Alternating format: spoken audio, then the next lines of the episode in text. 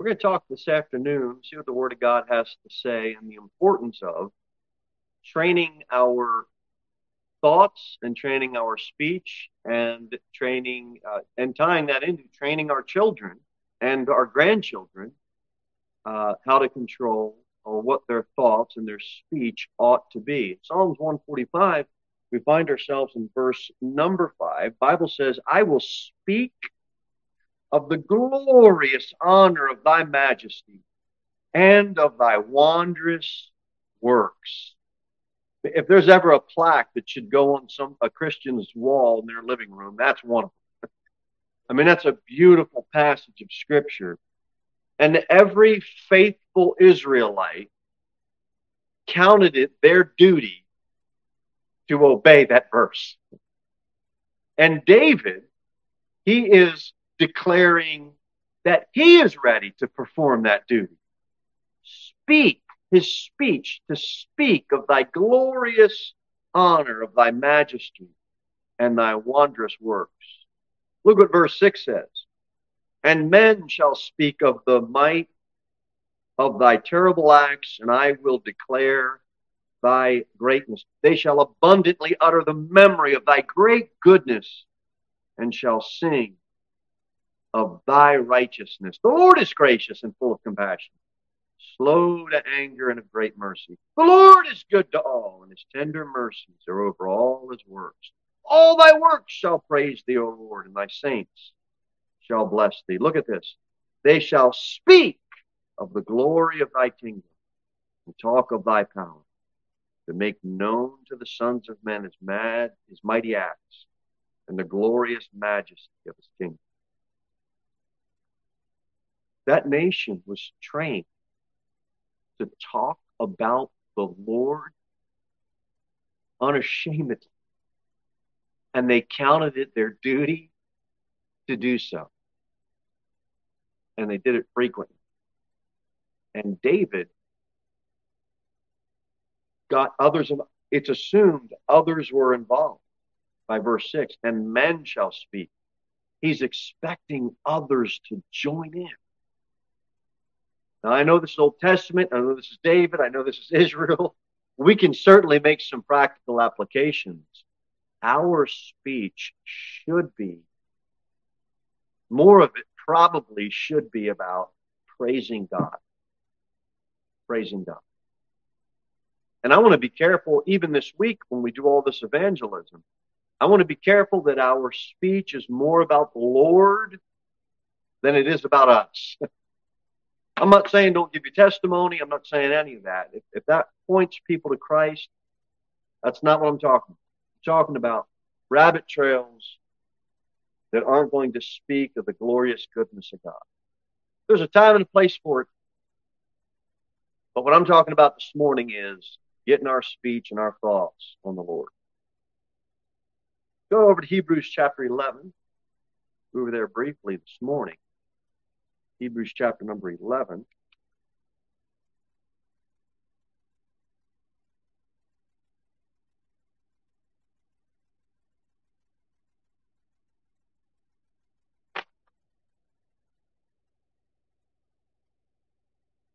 Bible says at the ver- at the uh, uh, well, let's read it, verse 13.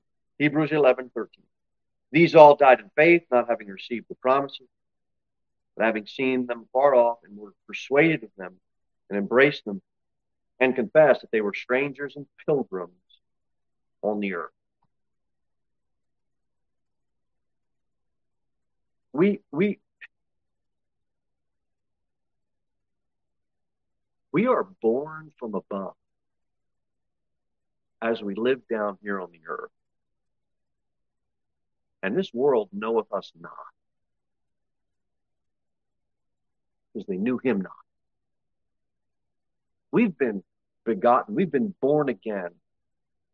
And it's a heavenly, it's a spiritual, it is a divine new birth from above. This world is not our home. The Bible says, verse number 14, for they that say such things declare plainly that they seek a country. We are foreigners to this land. We live here on earth, and I understand I'm thankful for my American citizenship.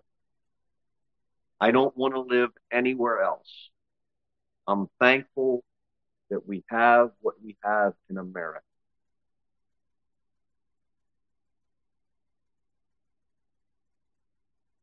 But my citizenship is in heaven.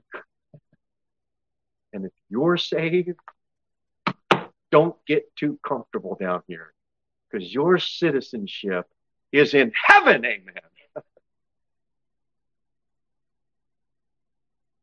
and beyond that, we get to travel. When we go be with the Lord, we get to go where the Lord goes. If we were to get raptured right now, tonight, we no longer have a citizenship down here. We're going to be in heaven with the Lord, but we're only going to be there for seven years. Because then after that, we're going to come down here and we're going to live a thousand years on the earth and rule and reign with Christ. A travel package comes with it as well. We get to go wherever the Lord goes. What are we? Is to be absent from the body, is to be present with the Lord. This idea of, well, do you want to go to heaven? I mean, who would say no to going to heaven? I guess a lot of people nowadays, but most people would say, yeah, oh, yeah, sure, I'll take heaven. They may not want the Lord to be there when they get there. And that's the, that's the issue. Our citizenship is going to be with the Lord forever. It's bigger than, oh, I get to go to heaven and not hell. No, you get to be with the Lord. We're just foreigners down here. Uh, they uh, declare plainly they seek a country, and truly, if they had been mindful of that country, mindful of that country from whence they came out, they might have had opportunity to have returned. You know, Moses, in Exodus 13, you don't have to turn there, but Moses said unto the people, Remember this day in which ye came out from Egypt, out of the house of bondage. Moses can remember that, his people can remember. For by thy, for by strength of hand, the Lord brought you out from this place. Moses didn't have any regrets. He didn't want to go back to Egypt. His people didn't want to go back to Egypt. He can look back and remember with no regrets. But that same hard attitude, uh, that didn't come with Lot's wife. And I guess I'm here this afternoon. We're here this afternoon to answer this question. Our thoughts we can remember what we got saved out of. We can remember what the Lord brought us out of. Are we looking back in memory like Moses, or are we looking back like Lot's wife?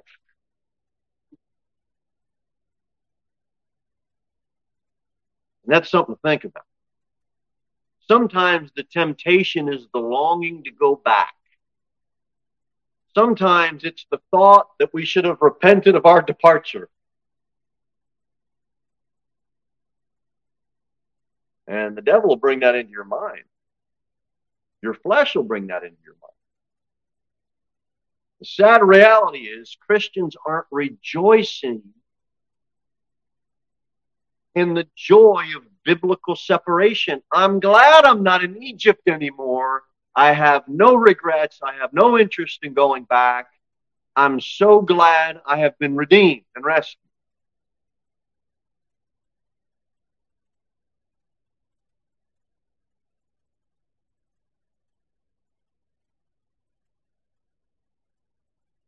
Nowadays.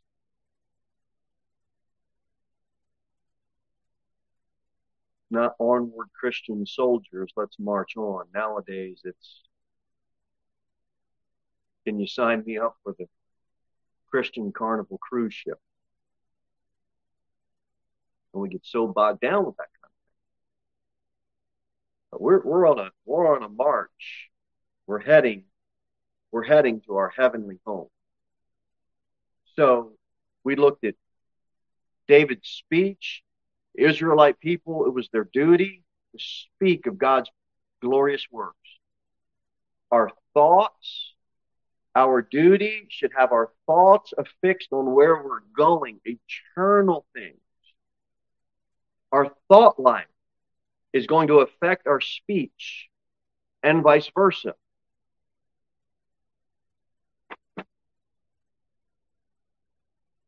Go to Jeremiah. Uh, go to the book of Jeremiah. And we'll go to chapter 10, but don't get nervous.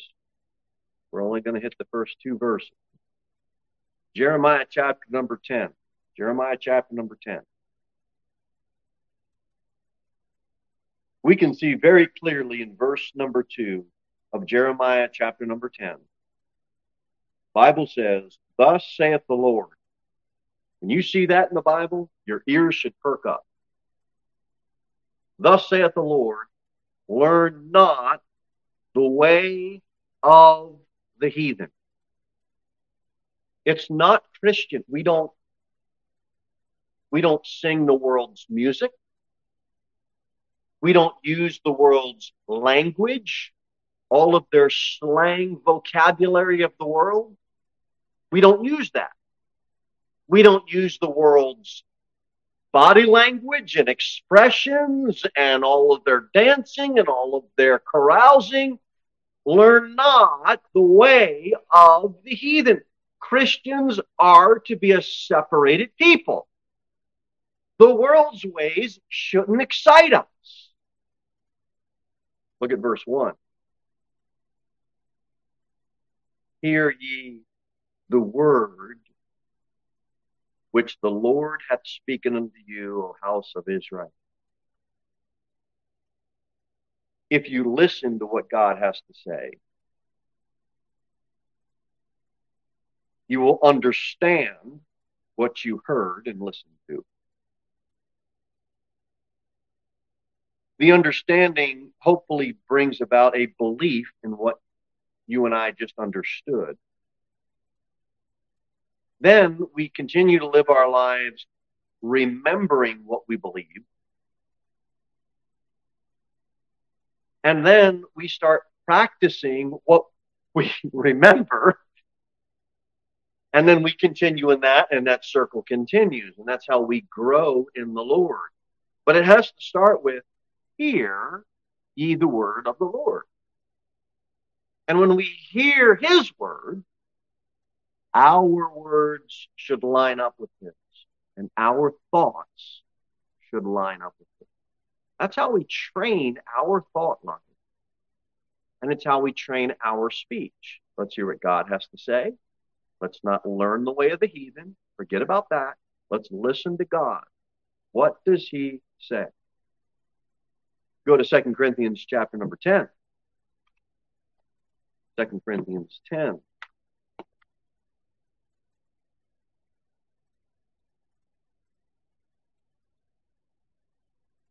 Discipline, a disciplined life. Second Corinthians 10, verse number 5.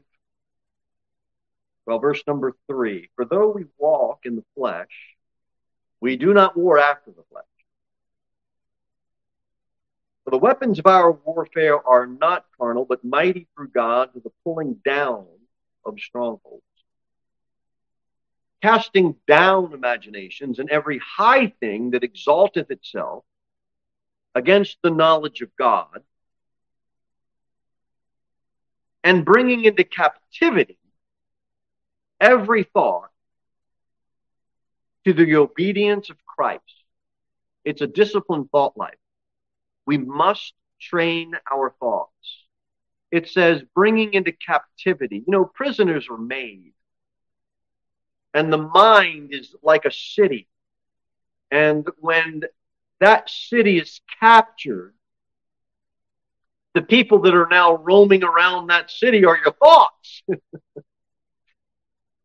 And if your mind is a prisoner and it's held captive and inside it is thoughts running around, you better take those thoughts captive. And they better come into the obedience of Christ because that's a lot better to have running around in your mind the word of the Lord. It'll bring out better things that we speak about. Our mind, it all, it's all connected. All connected. Has Christ captured your thoughts?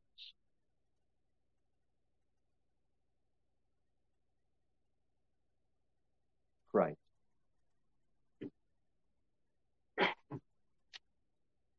Was fellowshipping uh, this morning after church.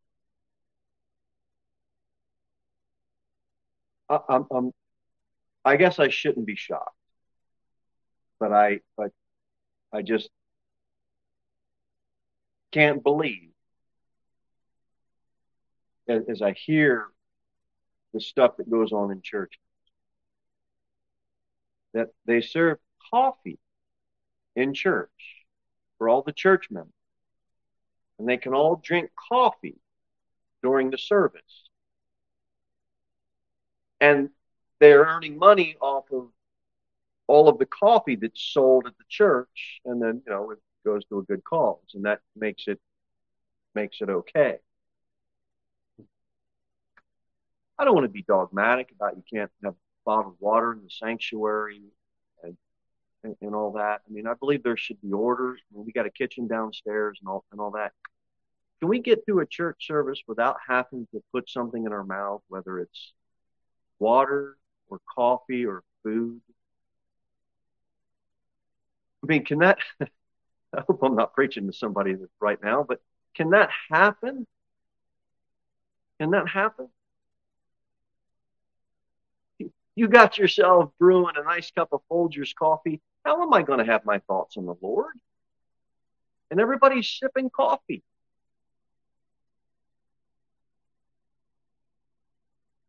Nonetheless, church, churches are doing this. I guess we can draw a big crowd. We just open up Jehovah Java in the back and, you know, we just rotate servers and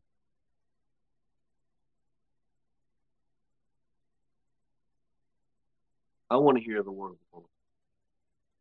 I want to get the mind of God. I've got enough distraction in my life, and so do you. You got enough stress at work. You got enough stress being out in the world. You got enough stress dealing with things that life just brings about. I want to come in the house of God. I want to be around God's people. I just want to get my thoughts on God. I want to try to get my speech a little bit better this week than it was last week. I want to bring the false captive to the obedience of Christ. I want him on my mind. Philippians 4. Philippians 4.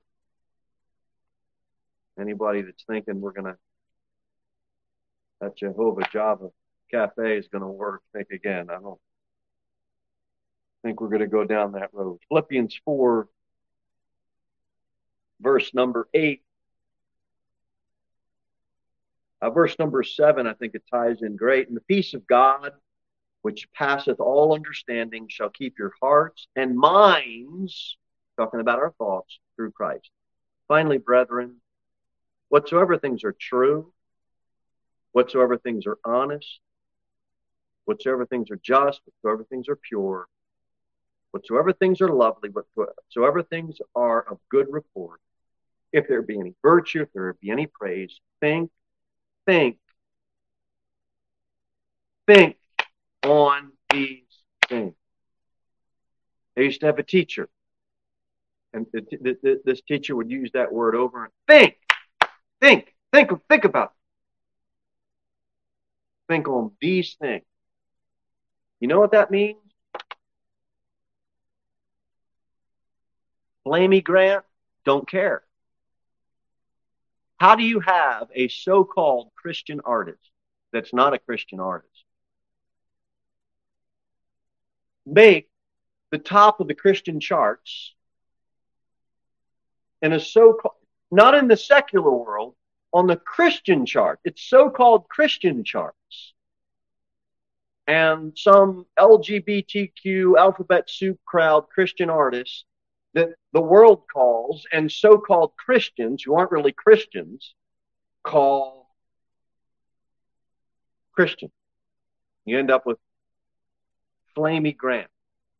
It's not pure. It's not lovely. It's not honest. It's not Christian. I don't want to think about it. I don't want. How does that happen?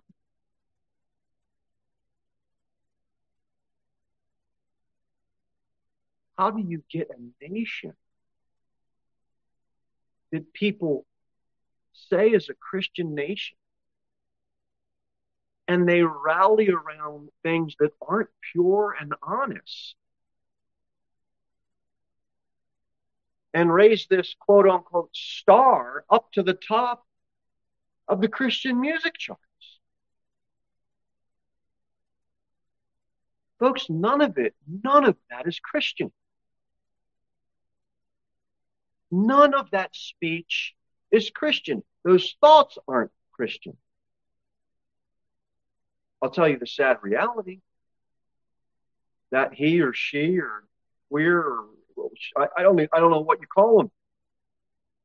They've got more followers and likes than than most Bible believing churches in America.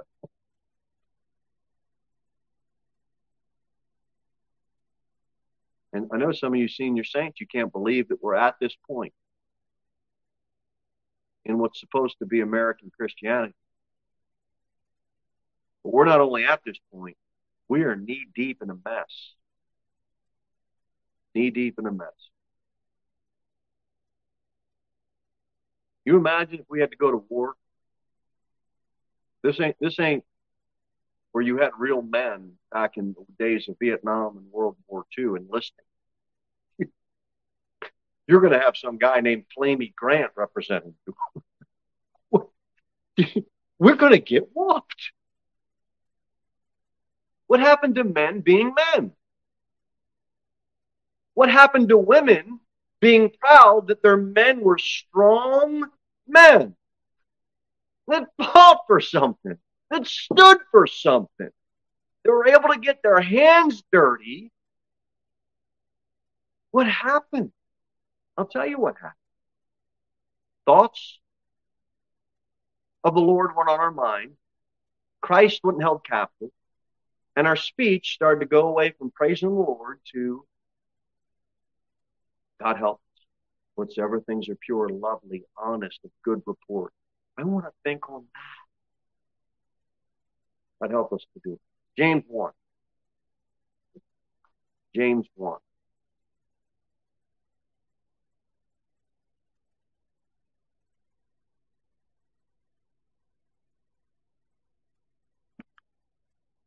Verse 19. James 1, verse number 19.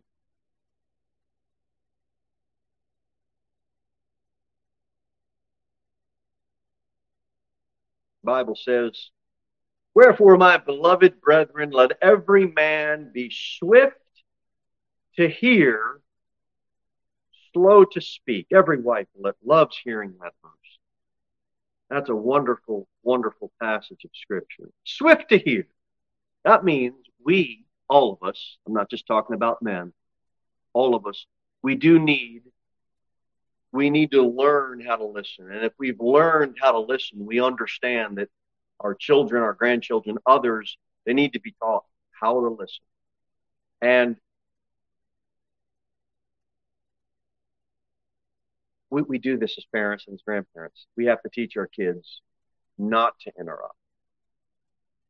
Why do they interrupt? Well, because they don't want to be swift to hear. They want to be swift to be heard. And wanting to interrupt is still not listening. Because we have on our mind wanting to be heard instead of wanting to hear and to listen. Now that takes some training. That takes some training. You know, we have visitors come and all throughout this week, we are going to be witnessing. We need to take into, into consideration this verse swift to hear, slow to speak. Why? Because we, we should be able to listen to another person, intently listen to what they have to say, what's on their heart and mind. If they're searching for truth, they don't care what your what, what your life was like last week. You're there to give them truth. They want to know, thus saith the Lord. That's the most important thing for them to learn. So let us be careful. Let us have our thoughts and let us have our speech so in tune to God that we're just ready to listen. And God help us to train our children to listen as well. So then faith cometh by hearing, and hearing by the word of God. Okay, we want people to hear God's word. Slow to speak. Uh, it's best sometimes to just have an occasion for a moment of silence. Sometimes that's what we need. Sometimes that's what home needs. Just some quiet. James chapter 1, verse 19, such a powerful passage of scripture. Wherefore, my beloved brethren, let every man be swift to hear, slow to speak. Do you know why? Because our hearts, if we're not careful, they're just inclined to gossip or talebearing or just chatter or just. You know how important that is for a preacher? We can get to that in a minute, but the more we say, the more we have an opportunity to say something wrong or offensive. So let's be slow to speak. Because that desire to be heard sometimes can become the stronghold in the mind. And so James chapter 1 tells us hey, let's be slow to speak. Sometimes the overly talkative can do more harm than those that are just outright willingly telling a lie. We just talk too much. We betray, all of a sudden, we betray somebody's confidence. We lose friends. We have enemies. We make it worse for our enemies because we just won't zip of the lip. Preachers need to be careful to only preach what they have thought through, what they have prayed through, what they have studied through. And then they can trust, you know, all preachers, they've got notes and then whatever the Holy Spirit gives them when they're up there. But sometimes using the Holy Spirit to give you when you're up there, the Holy Spirit didn't give you that. it's just easier to blame the Holy Spirit than it is to blame yourself for saying something stupid.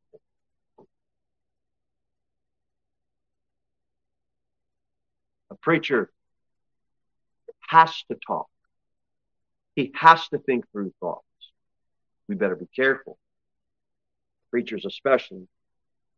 That's why the Bible says, not a novice, lest being lifted up with pride, he fall into the condemnation of the devil our words can get us in trouble and they can hurt people.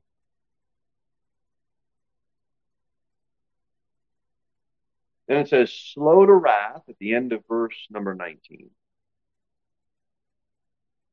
And then it says in verse 20, For the wrath of man worketh not the righteousness of God. We do all we can to try to guard against this spirit of debate or this spirit of irritating tempers. The Bible wants us to be slow to wrath because this does not work any righteousness of God. As a preacher, I must warn, I must exhort, I must compel, I must teach the Word of God, but it must all be done in love. Because scolding from the pulpit does not work the righteousness of God. The hearers will become resentful or as one of our saints told me a few years back, beautiful phrase that I'll, I'll steal from her. Uh, preachers can't beat the sheep. what is that? It's not going to work the righteousness of God. And ultimately, that phrase has to do with a heart attitude that isn't in tune with God's word.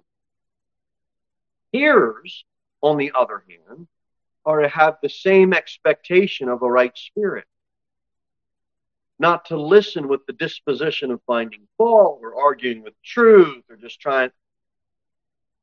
It's a two way street. Go to Titus chapter number two.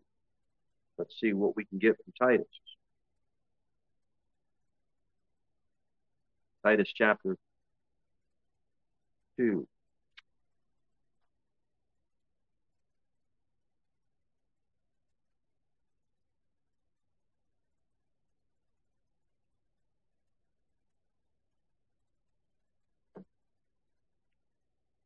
Right in the beginning of the passage of, of the chapter, in verse number one, we see it.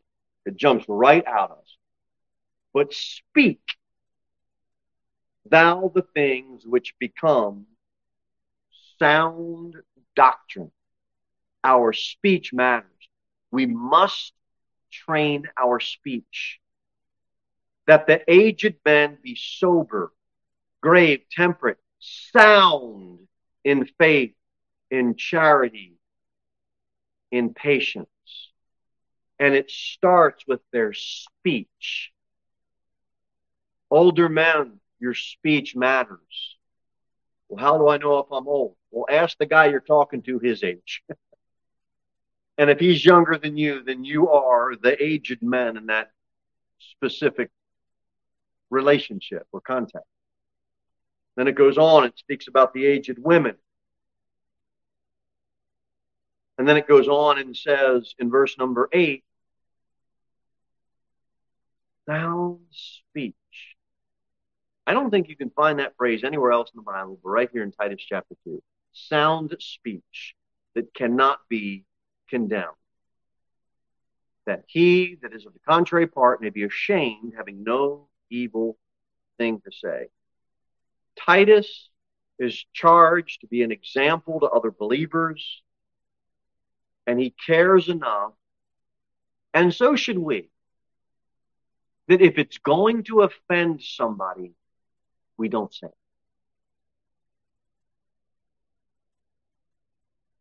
What is the only offense that we should bring? The gospel.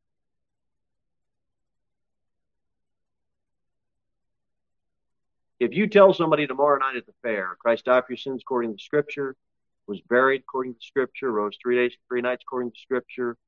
Uh, he offers you free salvation. It's exclusively through Christ as the way, the truth, and the life. And they get offended. That is an offense that is biblical. But if you hand somebody a gospel tract and they say, What is it? And you say it's the good news of Jesus, how that he died for your sins according to Scripture. And they say, No, I don't need that. And you say, Well, what's your problem? That's an offense that you created, and God's against that. Speech. We have to learn to control it. Well, they were they were snarky with me, so I'll be snarky with them. Well, how about we don't do that? How about we just zip it? I give you some good news of Jesus. No, I don't need that. All right, have a good day. I give you something to read. No, I'm good. Well, the Bible says there's really none good.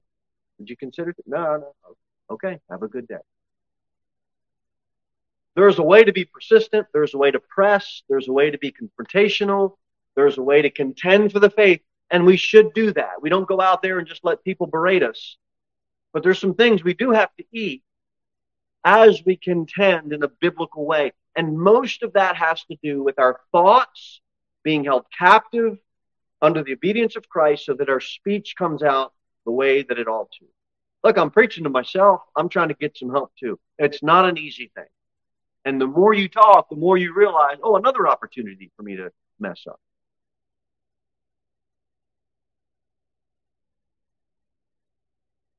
Our words should point people to love the doctrine that's found in the Word, sound speech that cannot be condemned. Private conversation, soundness of speech. Watching your tongue and what you say in the midst of those you know are going to oppose the doctrine that you believe. And amidst that, you've got to watch your speech.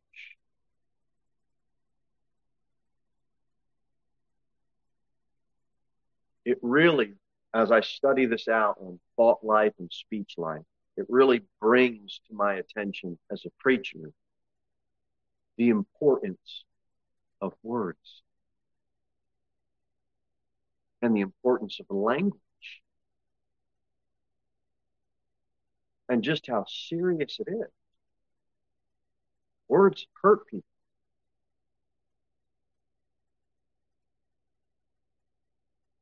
Let's go through a few verses and then we'll close. Flip back a few pages. Go to 1 Timothy 6. I'm going to show you four passages of Scripture. and we'll close out. 1 Timothy 6. Look at verse number 3. If any man teach otherwise and consent not to wholesome words, even the words of the Lord Jesus Christ, and according and to the doctrine which is according to godliness. Well, I just want to be a godly man. I just want to be a godly Christian. I want to live a godly Christian life. Okay, well, let's start with this verse. Your words. Someone that is living a godly life has wholesome words. And that's important. Second Timothy. Second Timothy chapter 1. Look at verse number 13.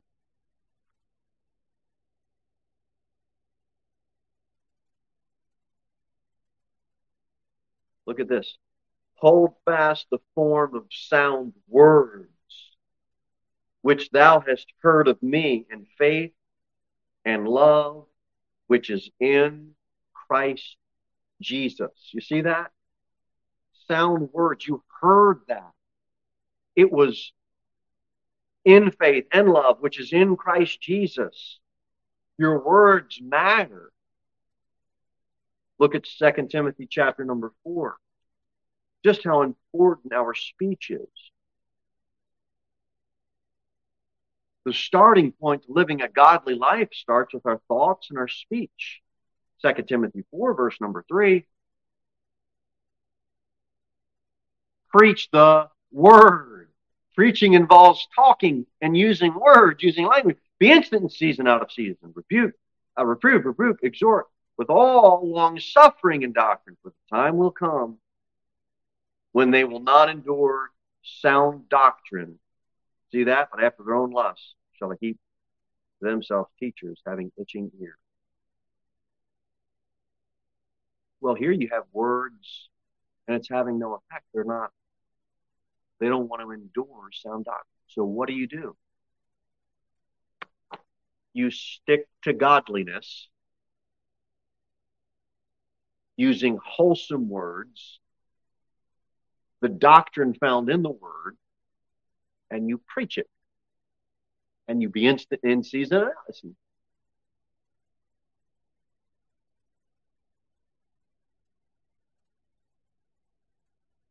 what's the best advice you could give me if I'm down in the dumps about something?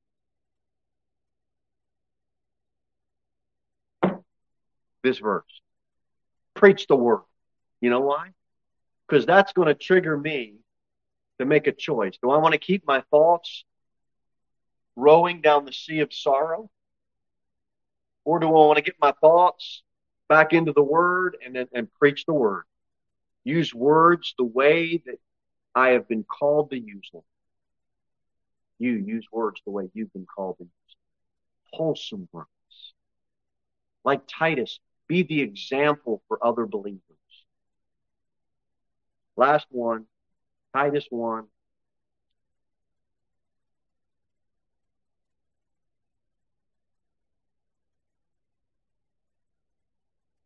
Titus 1, verse number 9. Holding fast, here it is, the faithful word, as he hath been taught, that he may be able by sound doctrine both to exhort and convince the gainsayer. You want to convince somebody Christ is all they need? You better hold fast the faithful word. Better use some wholesome words. Better use some sound words. You better have your thoughts in captivity of Christ and the obedience of Christ so that the speech comes out the way it should come out. It's training, it's discipline, it's study, it's important. The importance of our thoughts and our words. That we think about it and get some help, especially this week as we move in to a pretty hefty week of evangelism. Keep our heart fixed on Christ. Come out and how we talk to others.